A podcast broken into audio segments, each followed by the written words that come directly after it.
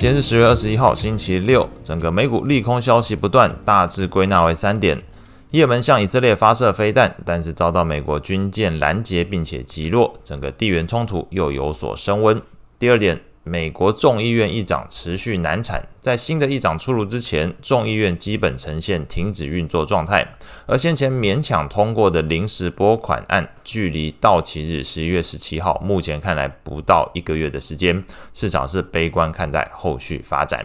接下来第三点则是又到了这个周末，整个市场资金在寻找短暂的避风港，推升了美债金价走扬，金价一度突破每盎司两千美元大关，中场是收在一千九百九十三点一。那是涨幅零点六四 percent，美股的部分持续重挫，中场来看，五大指数普遍跌幅都超过一个 percent，标普百指数跌破两百日均线，后续观察四千两百点是否具有支撑力道。情绪面的部分，恐慌指数 VIX 续涨一点四五 percent。来到二十一点七一，CNN 的恐贪指标哎恢复正常了。那目前是濒临极度恐惧的状态，指标读数从前一天的二十八下滑到二十六。如果跌到二十五以下，包含二十五，基本上就是处在极度恐惧的状态。所以目前真的是呃站在旁边，这个濒临极度恐惧。整个盘面上来看。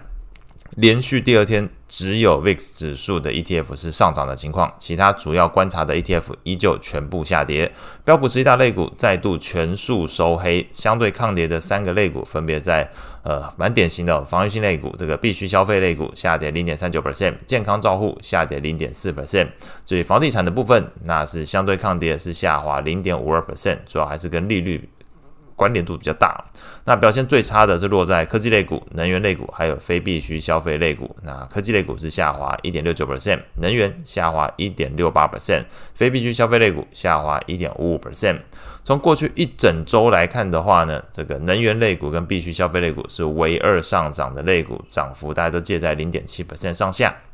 利率的部分，美国十年期公债利率下滑七点八二个基点，收在四点九一 percent；两年期利率则是下滑八点七五个基点，收在五点零八 percent。如果就这角度来看呢，利率倒挂的情况仍然是持续改善，目前收敛到十四个基点的一个距离。我记得昨天看好像是十六个基点，所以又稍微收敛了一些些。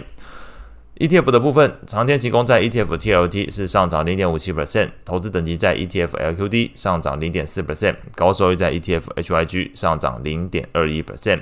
外汇的部分。基本市况持平，美元指数维持在一零六点一六，小跌零点零八 percent。那变动最大的货币是在英镑的部分，升值零点一七 percent，来到一点二一六。那原因有这个专家是指出，这个近期来看，英国的经济有可能陷入停滞性通膨的一个状态。那市场对于未来的升息预期相对是比较转强，推高利率来说的话，昨天的英国公债利率是明显走升的一个情况。十年期的部分，我记得我刚刚看着大概上升了十四。个基点的一个情况，所以对于这个英镑来讲带来一些提升效果。不过大方向来说，还是要留意整个英国的经济是不是这个经济越来越差，通膨还是打不下来。所以对大方向来说，可能还是升息预期这部分去做一个推升的情况。